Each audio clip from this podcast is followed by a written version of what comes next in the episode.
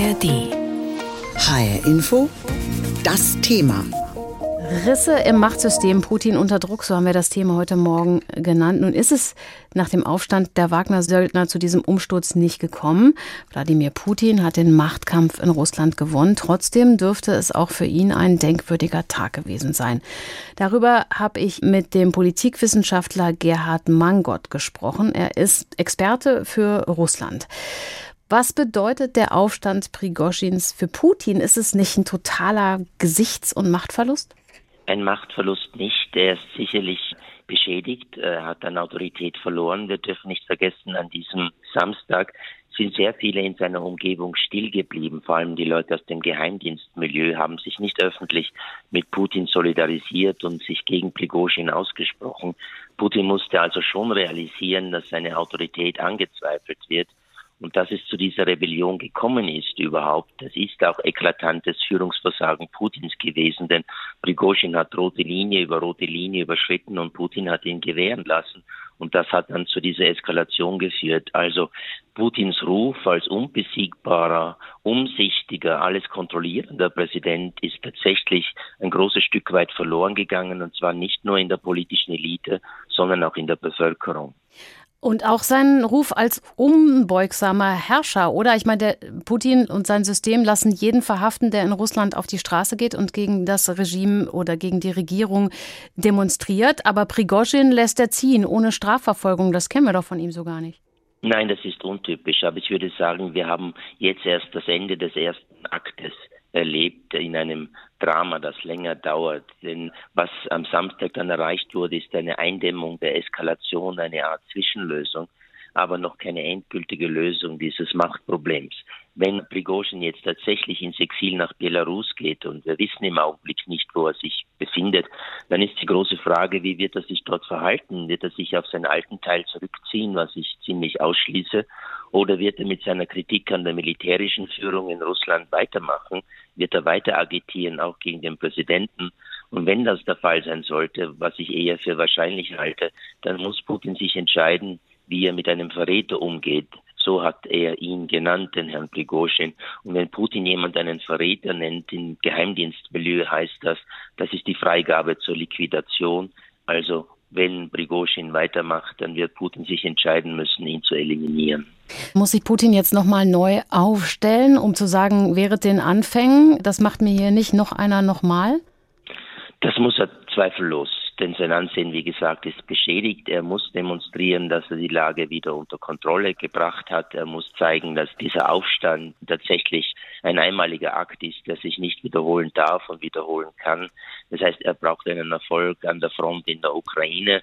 Er braucht aber auch ein sichtbares Zeichen dafür, dass Prigozhin sich ihm wieder unterordnet und seine Autorität nicht mehr in Frage stellt wie er das ja in den letzten Tagen getan hat. Dieses System Putins mit äh, Privatarmeen zu arbeiten, ist ja ein sehr besonderes. Was bedeutet ähm, der Fall Prigozhin militärisch? Wird es weiter einen Einsatz von Söldnertruppen geben im Angriffskrieg gegen die Ukraine? Nun lange hat die russische Führung von dieser Gruppe Wagner profitiert, eine militärische Privatfirma. Sie war für Russland im Einsatz an vielen Orten in Libyen, im Sudan, in Syrien, in mehreren afrikanischen Staaten dort, wo äh, Russland militärische Ziele erreichen wollte, aber nicht die regulären Armeeeinheiten einsetzen wollte. Also Prigozhins Gruppe Wagner war von großem Vorteil. Die Frage ist nun, was passiert mit ihr? Denn der Sprecher Putins hat gesagt, diejenigen, die an der Meuterei teilgenommen haben, gehen straffrei. Aber nur diejenigen, die nicht teilgenommen haben, können in die reguläre russische Armee eingegliedert werden. Das heißt, alles läuft auf eine Spaltung der Gruppe Wagner hin. Und die große Frage ist, was machen die Kämpfer, die eben jetzt nicht in die Armee integriert werden? Gehen sie mit äh, Prigozhin nach Belarus? Äh, bleiben sie als bewaffnete Formation bestehen? Und wenn das so sein sollte, bleibt die Gefahr für Wladimir Putin natürlich aufrecht. Und das zwingt ihn umso mehr, eine endgültige Entscheidung im dritten Akt dieses Dramas zu treffen. Sie haben gerade schon gesagt, die Geschichte ist noch lange nicht zu Ende. Wir haben Bilder gesehen aus Russland, wo, Prigozhin und seine Truppen als Helden gefeiert wurden. Mal angenommen, Putin stürzt am Ende dieser Geschichte. Wäre das für Russland oder auch für die Ukraine und vielleicht auch für die ganze Welt eine gute Nachricht oder eher eine schlechte aus Ihrer Sicht? Nun, wenn Putin der Kriegsverbrecher das Land nicht mehr regiert, ist das zunächst eine gute Nachricht. Aber die große Frage ist, wer folgt ihm nach? Es gibt äh, in seiner Umgebung einige Kandidaten, die dafür in Frage kämen. Aber alle diese Kandidaten haben die gleiche Weltsicht wie Wladimir Putin. Sie sind westfeindlich. Sie sind in diesem imperialistischen Gehabe gegenüber der Ukraine genauso wie Wladimir Putin. Und man muss letztlich konstatieren, es gibt in Russland keinen westfreundlichen Politiker, der auch nur den Hauch einer Chance hätte, die Macht im Land zu übernehmen. Das heißt, wenn Putin weg ist, zunächst einmal gut, aber wenn Putinismus bleibt, dann müssen wir sagen, das ist gleich weniger gut. Schnell, nachdem die Nachrichten aus Russland den Weg in die Welt fanden, hat sich die Politik auch überall sonst Gedanken gemacht. Bundeskanzler Scholz, Frankreichs Präsident Macron und US-Präsident Biden haben sich gleich zusammengeschaltet, um sich international abzustimmen. Wie man in Berlin die Vorfälle einschätzt, das weiß Dietrich Karl Meurer aus unserem Hauptstadtstudio. Der Aufstand der russischen Söldnertruppe Wagner und dessen schnelles Ende sorgten am Wochenende auch im politischen Berlin für Geschäftigkeit, von der allerdings nicht sonderlich viel nach außen drang. Am handfestesten, das Auswärtige Amt verschärfte seine Reise- und Sicherheitshinweise für Russland, riet unter anderem vom Aufenthalt im Moskauer Stadtzentrum ab. Kaum etwas erfuhr die Öffentlichkeit dagegen von einer Reihe wichtiger Termine. Außenministerin Baerbock beriet die Lage mit ihren Amtskolleginnen und Kollegen der anderen großen westlichen Industriestaaten G7. Der Krisenstab trat zusammen. Bundeskanzler Scholz telefonierte mit den Staatschefs der wichtigen Verbündeten USA, Frankreich und Großbritannien. Einzig Verteidigungsminister Pistorius erklärte, dass es zu früh sei für eine Bewertung des Geschehens. Ansonsten hielt man sich mit offiziellen Stellungnahmen auffällig zurück. Das war genau richtig, meint die FDP-Verteidigungsexpertin Marie-Agnes Strack-Zimmermann. Es ist ein innerrussisches Thema. Insofern war es sehr klug, dass die europäischen, wenn ich das mir erlauben darf zu sagen, die europäischen Staaten diesbezüglich auch keine Meinung geäußert haben und vom Spielfeldrand sozusagen das kommentiert haben, sondern die Bundesregierung hat gut daran getan, mit den Partnern sich abzustimmen und ansonsten abzuwarten, was passiert. So die Vorsitzende des Bundestagsverteidigungsausschusses im Sender Phoenix. Sie bezeichnete das Geschehen als denkwürdig und sieht in der von Söldnerchef Prigozhin angeführten Revolte Anzeichen einer Schwächung des russischen Präsidenten Putin. Es könnte der erste Haares sein eines Systems, was eben darauf aufgebaut ist, die Menschen zu unterdrücken. Wer Widerstand leistet, landet im Gefängnis. Ganz ähnlich äußerte sich der CDU-Außenpolitiker Norbert Röttgen. In der Rheinischen Post gab er sich davon überzeugt, dass die eineinhalb Tage des Aufstands der Autorität Putins einen schweren Schlag versetzt haben. Die Analysen der Ereignisse in Russland drehen sich auch um die Frage nach den Auswirkungen auf den Krieg in der Ukraine. Für den Vorsitzenden des Auswärtigen Ausschusses des Bundestages, Michael Roth von der SPD, ist dabei eins wichtig. Die Ukraine muss sich jetzt in dieser dramatischen Lage darauf verlassen können, dass wir sie weiterhin unterstützen, militärisch, politisch. Und ich hoffe, dass es uns in der NATO noch einmal gelingt, wirklich alle Kräfte zu bündeln. FDP-Verteidigungsexpertin Strack-Zimmermann rechnet zudem mit Konsequenzen für die Länder, in denen Wagner-Söldner im Einsatz sind, etwa Syrien, Libyen, die Zentralafrikanische Republik oder auch Mali. Wo eben auch unsere Bundeswehr stationiert ist, noch stationiert ist. Wir ziehen ja jetzt im Laufe der Zeit ab.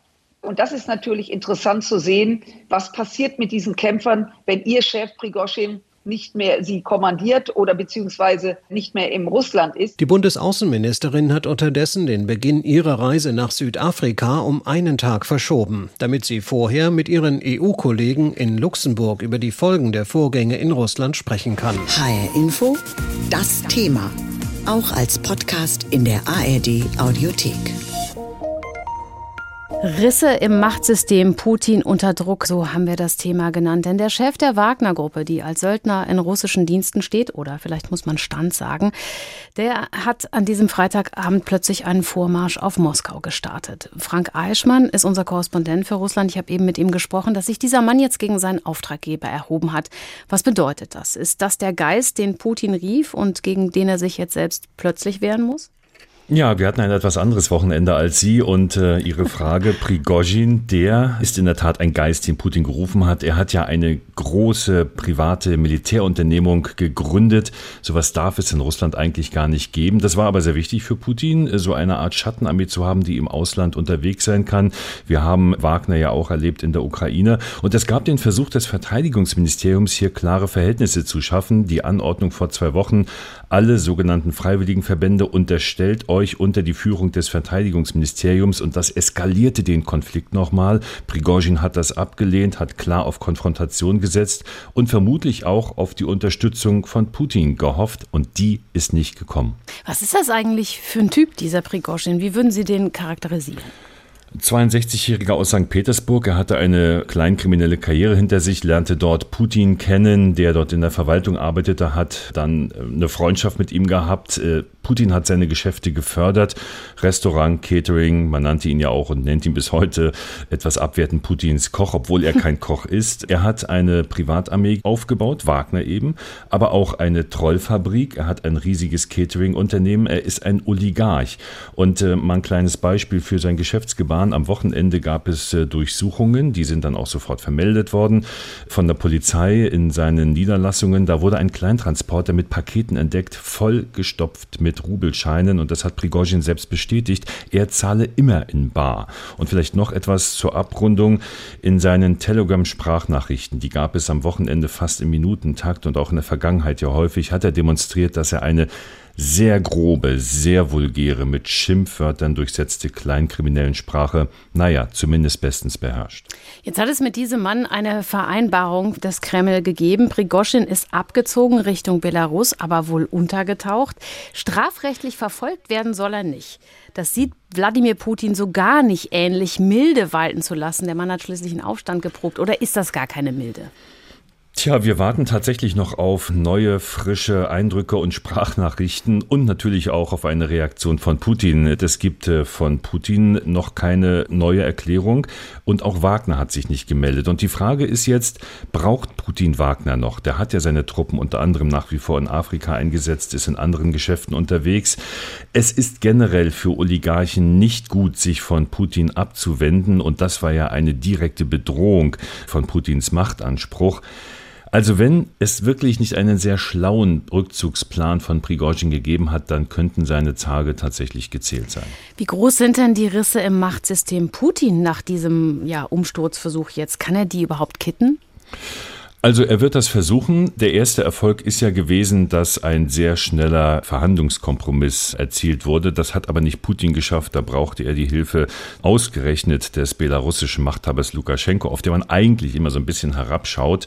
Aber dieses auf Härte aufgebaute System ist vorgeführt worden. Und wenn Sie nach Kitten fragen, ich würde mal vermuten, dass zumindest eines aufgeht, was Prigozhin erreichen wollte, dass nämlich die Militärführung abgelöst wird. Vielleicht nicht heute oder morgen, aber der Verteidiger Verteidigungsminister, dem Prigozhin vorgeworfen hat, korrupt zu sein, unfähig zu sein, der hat zumindest eine Armee unter sich, die es nicht mal geschafft hat, das Hauptquartier im Süden Russlands in Rostov am Don zu verteidigen. Da ist Wagner ja praktisch reinmarschiert mhm. ohne einen Schusswechsel. Das muss Konsequenzen haben. Also in der Tat, es gibt diese ersten kleinen Risse, aber wir dürfen nicht davon reden, das wäre völlige Verkehrung der Tatsachen, dass Putin jetzt tatsächlich vor einer Ablösung oder so steht. Nein, er wird versuchen, sein System zu stärken, Macht zu demonstrieren demonstrieren im Inland und auch im Ausland, insbesondere im Krieg in der Ukraine.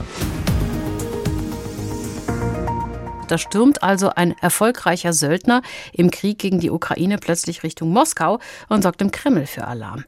Inzwischen ist dieser Aufstand vorbei und der Rädelsführer Jewgeni Prigoschin soll in Belarus eine neue Heimat finden. Aber wir müssen mal klären, wie hat man diese Geschichte eigentlich in der Ukraine wahrgenommen? Haben wir gemacht mit unserer Korrespondentin Rebecca Barth in Kiew. Ich habe sie gefragt, die russischen Medien haben ja sehr offen über die Vorgänge berichtet. Wie haben die Menschen in der Ukraine reagiert? Gab es die Hoffnung, dass es mit dem Sturz Putins auch mit dem Krieg vorbei sein könnte oder doch die Sorge, dass es vielleicht noch viel schlimmer wird alles. Man hat es hier in der Ukraine vor allem mit sehr viel Genugtun, sehr viel Häme und Spott vor allem beobachtet in der Bevölkerung, dadurch, dass man sich einfach zunächst einmal sehr darüber gefreut hat, dass die beiden Kriegsverbrecher, die für tausende Tote, sowohl in Russland, aber auch vor allem in der Ukraine verantwortlich sind, dass die beiden nun aufeinander losgehen in so einem offenen Konflikt. Das kann nicht gut sein für die russischen Truppen. Und dass das so offen zutage bricht, das hat viele Menschen in der Ukraine vor allem erst einmal gefreut. Hat man denn im Land eigentlich diese Bewegung der russischen Söldner Richtung Moskau irgendwie spüren können, zum Beispiel was die Kämpfe angeht? Nein, das hat sich nicht sofort ausgewirkt auf das Geschehen an der Frontlinie. In der Nacht zu Samstag, als das Ganze begonnen hat, hat Russland die Ukraine wieder mit etlichen Raketen angegriffen. Allein über Kiew wurden etwa 20 laut ukrainischen Angaben abgeschossen und die Trümmerteile haben hier in Kiew in der Hauptstadt drei Menschen getötet.